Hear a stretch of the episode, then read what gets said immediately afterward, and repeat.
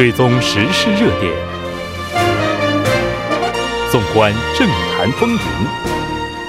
新闻在路上，带您驰骋天下。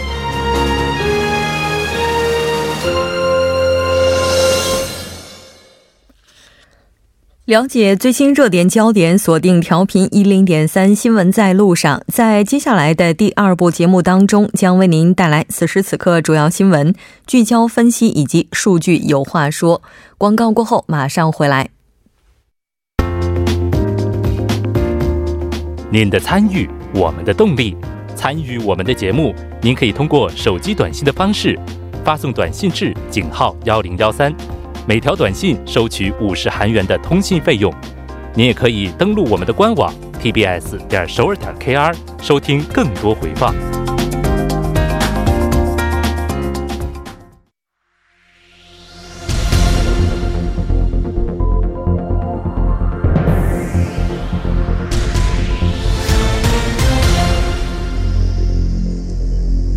此时此刻，主要新闻。接下来把时间交给新闻播报员孙志武，我们稍后再见。下面是本时段新闻：今年政府以非课税等方式减免的税金将达到四十七万亿韩元，比去年增加了五点五万亿韩元。国税减免率在全球金融危机后，时隔十年将首次超过了法定限度。韩国政府今天召开国务会议。表决通过了包含上述内容的二零一九年度税收支出基本计划。今年的减税政策是为了应对收入分配两极化和增加对低收入阶层的税金支援。下一条新闻：二月份的住宅交易市场创下了历史最低的交易量，出现了不知尽头的交易悬崖。相反，全税和月租交易量达到了历史最高水平。需求集中现象正在加剧。据国土交通部今天发表的统计，以二月申报为准，全国住宅买卖交易量为四点三四万件，比去年同期的六点九六万件减少了百分之三十七点七。这是自二零零六年一月开始进行相关统计以来的最低值。自二零一三年一月达二点七万件以后。在这最近的六年的时间里，今年二月的交易量呈现最低值。下一条新闻：联合国粮食及农业组织韩国合作联络办公室将于五月揭牌成立。韩国农林畜产食品部表示，该部长官李介浩昨天在位于意大利罗马的联合国粮农组织总部，同该组织进行了面谈。双方签署了一项关于在韩国成立合作联络办公室的协定。下一条新闻：今天政府在文在寅总统主持的国务会议上表决通过了关于雾霾的三项法律修订案。此前，雾霾三法修订案在三月三十三月十三号在国会上得到了通过。在表决的法案中，液化石油气法废除了液化石油汽车燃料使用限制。使得一般市民也可以不受限制的购买液化石油汽车。以上就是本时段新闻。韩国企划财政部今天一决了二零一九年度的税收支出基本计划。就相关话题，马上连线韩国外国语大学经营学院的肖树峰教授进行更加详细的了解。肖教授，你好。啊，莫哲你好，听众朋友们，大家晚上好。非常高兴和您一起来了解咱们今天这个话题。那刚刚我们也提到了，企划财政部今天是一决通过了二零一九年度的税收支出基本计划。那提出这个接下来在今年国税减免额度有可能会达到四十七亿韩元，这个增加的幅度呢，那应该说也是创了基本上近十年年来的之最。我们来看一下它包括哪些这个详细的内容。对，刚才也提到了，说今年这个减税规模达到这个四十七点四万亿，啊，去年的话其实不到四十二万亿，这么一算的话，今年增加了这个五点五万亿韩元，可以说整个的这种减税规模的增加也是，啊，这个整个的规模也是刷新了一个新的记录，啊，今年这个韩国国税减免呢，主要集中在五个领域，啊，和就和去年差不多，但是这个比重呢有所上升，啊，主要是为了支援这个一般的劳动者，还有呢这个农林渔业啊，然后呢就是中小企业，然后第四个领域就是研发领域，然后最后一个呢就是促进这种投资啊，还有雇佣这些领域。去年减免规模的百分之六十七点八都集中在这五个领域。那今年呢，预计这五个领域享受的这种减免规模占比呢，可能会继续扩大，达到百分之六十九点六，也就接近百分之七十。那我们先看一下这个享这个获益最大的，就是说啊，这个一般的劳动者，根据这个韩国企划财政部发布的这种减税计划呢，今年全部四十七点四万亿这个总减税规模当中。将有二十万亿这个亿这个韩元呢，用来支援一般的劳动者，它的占比呢达到了百分之四十二点二，这个比重是非常大的。嗯，我们说和去年相比，一般劳动者享受的这种减税总额其实是增加了啊四点七万亿韩元，这个占比呢也是上升了五点七个百分点。所以说，一般的劳动者能支援这方面的减税规模，呃，所以这个幅度啊，还有这个金额方面是最大的。然后第二个领域就是我们刚才说这个农林渔业领域的支援。今年享受的这种减税规模增加了三千亿韩元，不过这个占比呢，其实和去年相比的话，其实下降了零点九个百分点。啊，另外呢，第三个就是扶持这个中小企业的这方面的减税规模增加了四千亿韩元，啊，占比呢和去年几乎是持平的。那最后一个就是这个用于研发还有这个促进投资雇佣这方面的减税规模，无论从具体的。啊，这个规模来看，还有这种占比来看，其实都是和去年相比有所下降的。嗯，尤其这个研发方面的减税资源是减少了一千亿韩元，占比呢也下降了一个百分点，这确实有点意外。一般现在都是加大这种研发方面的投入。还有呢，就是用来的这种投资啊、雇佣方面的减税规模也是减少了七千亿韩元，这个比重也是下降了两个百分点，所以下降比较快。就整体来看，今年的这个减税政策明显向一般的。啊，这种劳动者，我们说这种中收这个中低收入阶层是倾斜的啊。嗯，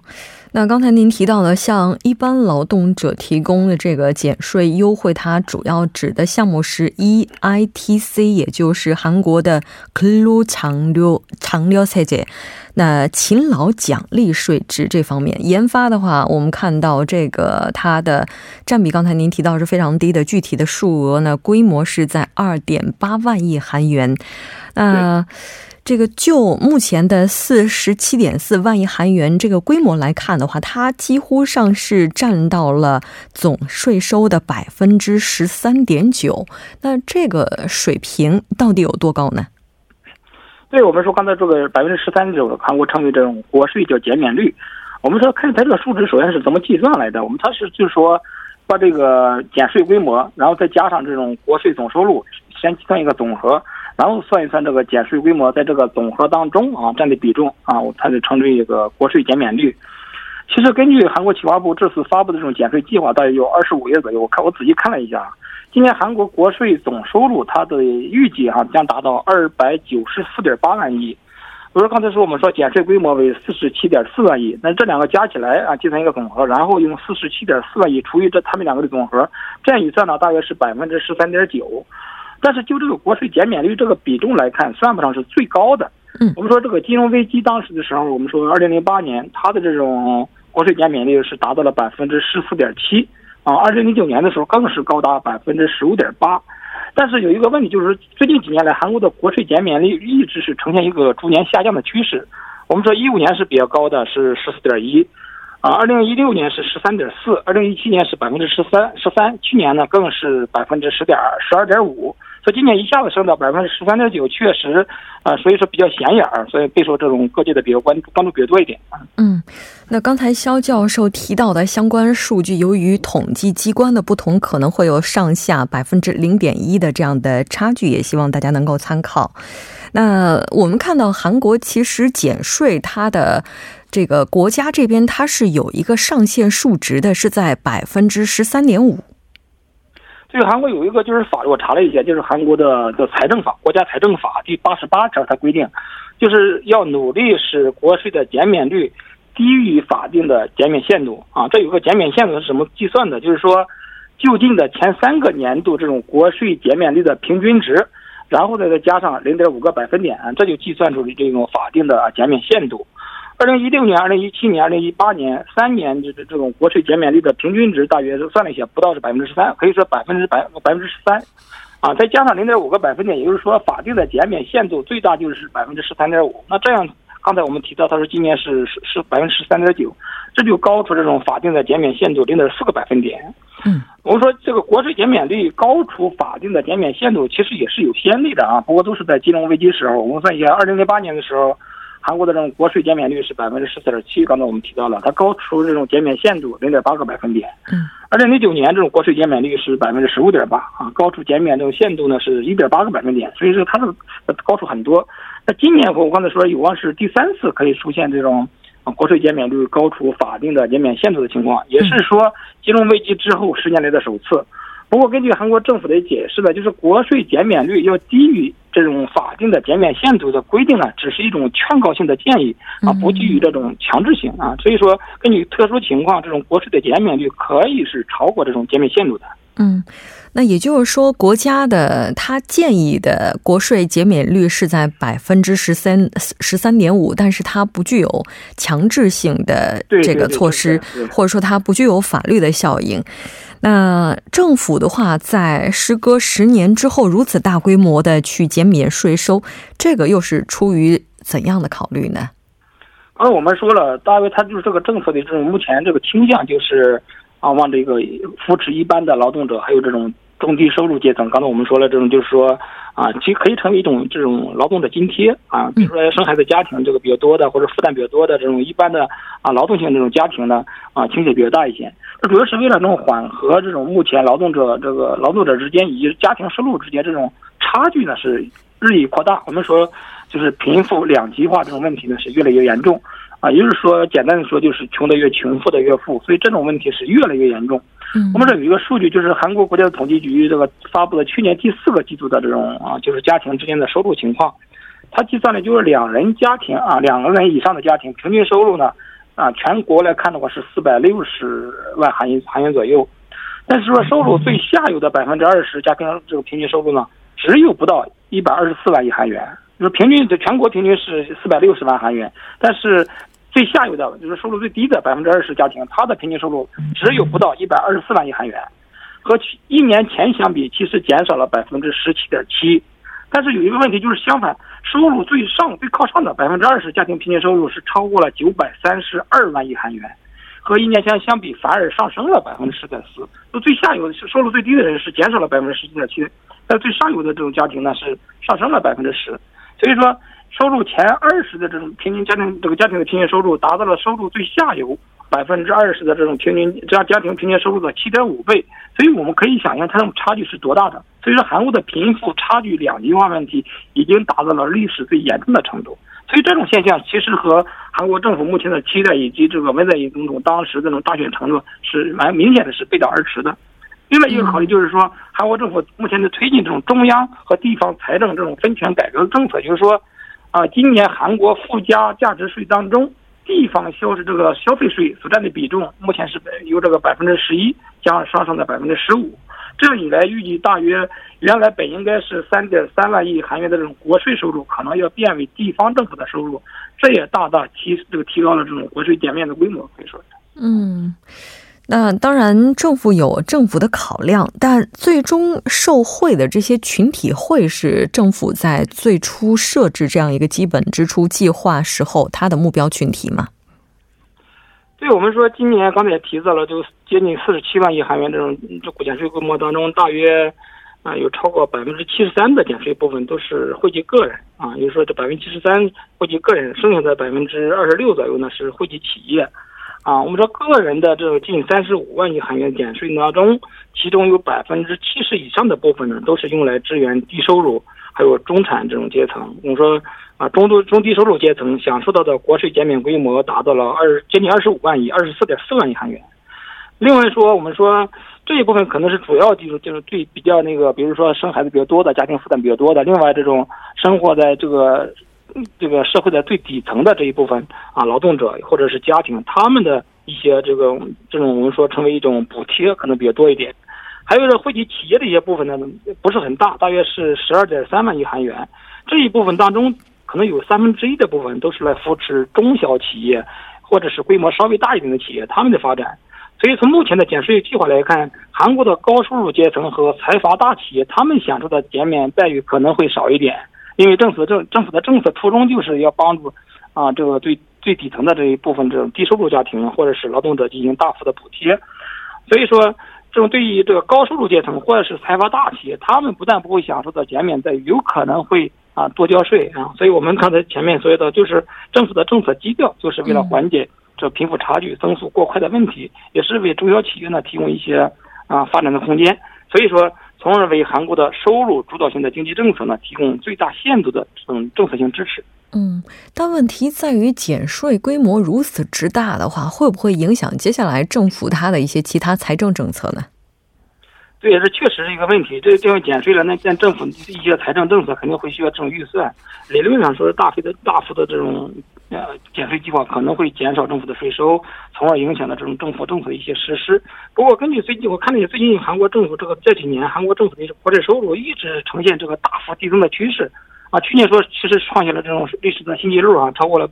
啊二百九十四万亿韩元。除去支出的部分，它有税收还有支出，所以去年韩国政府的结算盈余，我们说是挣钱了啊，达到了十六万亿韩元。所以这使得政府呢能够连续四年呢都实现这种啊结算盈余，因为我们说这个家庭过日子的话，他出去花的，其实去年韩国政府是挣了不少，这连续四年都在挣，所以整体来看，韩国政府的这种减税计划呢，基本上不会对财政带来太大的负担。其实根据这个韩国企划财政部的预算呢，今年啊韩国的这个总的税收可能会增加一点二二万亿韩元，再创一个新的纪录。不过，考虑到财政政策的实施需要大量的预算支撑，韩国政府肯定也会想方设法的进一步在其他地方啊增加税收，并且呢，在其他一些能够省的地方呢多省一点，这也是一个啊过日子嘛，对吧？嗯，是的，这个比喻用的特别的好，就是国家也是一个家，那也是需要过日子的，就是希望接下来的话，这个税收减免，呃，能够最大限度的被目前的这个财政政策所消化。非常感谢肖教授，我们下期再见。好，谢谢，再见。接下来关注一下这一时段的路况、交通以及气象信息。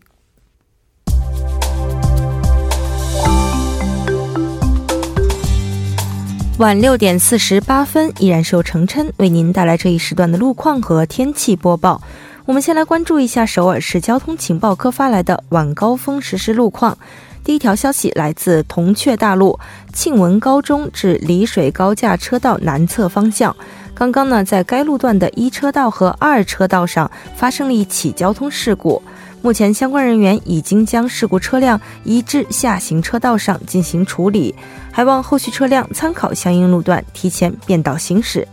接下来是在内部循环路城山方向弘济至延禧这一路段，目前在该路段的一车道上停靠着一辆故障车辆，受其影响，后续路段一直到洪恩交叉路为止拥堵严重。还望途经的车主们保持安全车距，小心驾驶。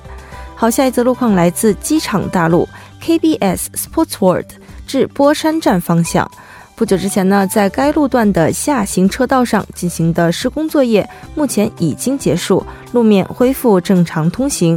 好，我们继续来关注天气。今天呢，全国整齐划一的全部加入进了升温的浪潮之中。内陆一带最高气温普遍升至十八度以上，东海岸以及西南地区的最高气温冲击到了二十度以上。春季呢，呃，春意呢是越发的明显。从明天下午开始，新一轮的降雨将会再度上线。本轮的降雨将会从明天的下午时段从济州岛和全罗海岸出发，在明天的傍晚时段拓展至。西部内陆地区，预计呢在明天的晚间时段扩散至全国，公众需要注意防范降雨导致的道路湿滑等不利影响，合理安排出行时间。好，我们来看城市天气预报：首尔阴转小雨，八度到十八度。好的，以上就是这一时段的天气与路况信息，我们稍后再见。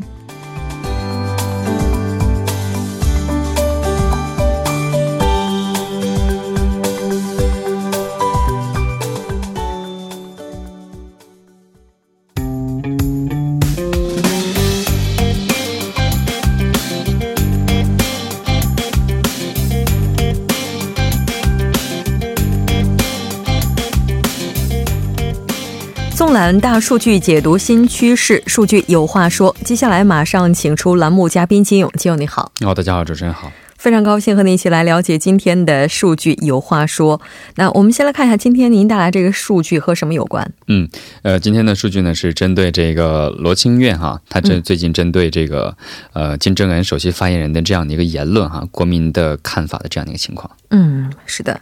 那依然是来看一下这具体的内容包括什么？嗯，呃，此前呢，我们都知道哈，就是针对这个呃，罗韩国党院的这个韩国党的这个院内代表哈，罗清苑就发表了一个说一个在呃十七十二号的这个国会交涉团体代表演说当中哈，就说了希望不要再听到大韩民国总统是金正恩首席发言人这样让人脸红的话的这样的一个言论哈。然后针对事情呢，这件话说出来之后呢，当时也是引起了非常大的一个呃社会。舆论哈，一个风波。然后呢，最近做了一个调查，显示的是在十名国民当中哈，五人认为是不太合适的这种发言，然后呢，四人是表示还是比较合适的哈。然后呢，这也是这个 Realme 哈，在十五号受到了这个 YTN 的委托之后啊，针对全国的五百零六名的呃成年男女进行了调查，它这可信度是百分之九十五，误差呢是在上下百分之四点四的。然后呢，结果显示呢是认为这是侮辱总统的不当言论的是占比是百分之五十点三。这样的数值。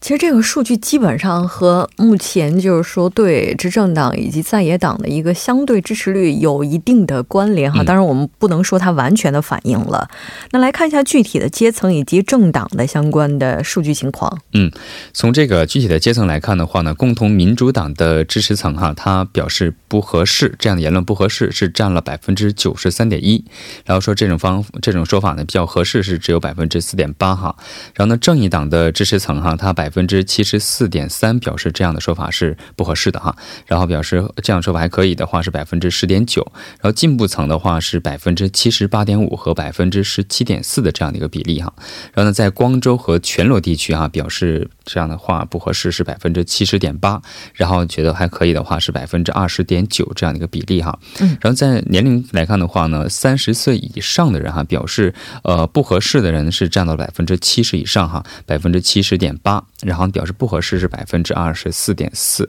然后呢，相反呢，这个呃韩国党支持层哈，他表示这种说法不合适的话呢，只有百分之七点一，然后呢，表示这种说法还比较恰当的，其实是呃占到了百分之八十三点六，然后正未来党的话呢，支持层哈，它是百分之四十一点二和百分之五十八点八，相对来说比较持平哈，然后呢，保守层的话是百分之十九点一和百分之七十五点九。然后呢，大邱庆北地区呢是百分之三十一点三和百分之四十五点一这样的一个比例哈，在六十岁以上的话呢是百分之三十四和百分之五十七，然后这个大部分是表示是这种说法是比较合适的。嗯，然后这个热尔米特哈他分析称哈，根据这个理念和支持呃支持政党的这个倾向啊，相对来说出现了一个相对呃非常大的一个明显的一个呃立场的差异。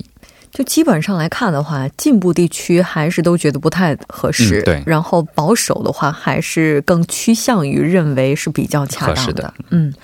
那我们再来看一下下一个报告。嗯，呃，下一个报告呢是针对这个如何看待这个俱乐部伯宁森哈与警察这个机构之间有这个勾结关系的这样的一个主张的提问哈。那结果呢，百分之七十二点一的人就回答说有勾结关系哈，呃，只有百分之十点五的人表示没有啊，不是这种勾结的关系啊，呃，剩下的百分之十七点四呢是表认表示说我不太清楚。然后这也是今日亚洲哈委托了这个呃专门的舆论调查机构哈阿联社计哈。呃，在本月的十五号到十七号，以全国一千一百五十九名十九岁以上的成年人进行了这样的一个定期报告。呃，刚才讲的数值。嗯，那从这个不同年龄阶段来看，有什么特点呢？嗯，从这个所有的年龄层、还有性别和地区来看的话，表示存在勾结关系的意见是相对来说更高的哈。然后从各个阶层来看的话呢，四十多岁的人认为哈，现在呃这双方之间存在勾结关系的舆论是最多的，是达到了百分之八十四哈。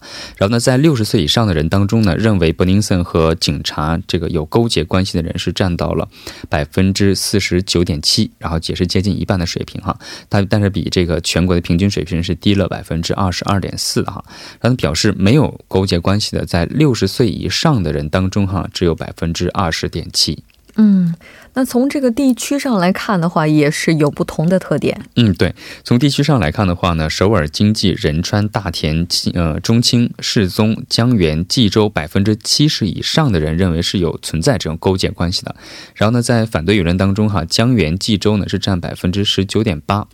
然后是高于其他的地区的哈，然后在保守支持层较多的这个釜山、蔚山、庆南、大邱、庆北地区哈，说存在勾结关系的意见是也占的，分别是六十三点六和百分之六十六点八这样一个数值。嗯，但是不管怎么样来看，不管是从年龄来看，还是地地区，基本上半数以上的这个数据都是表示是存在勾结的。当然，未来的话还是需要真相来说话。嗯，非常感谢金勇，我们下期再见。好，再见。那整点过后马上回来。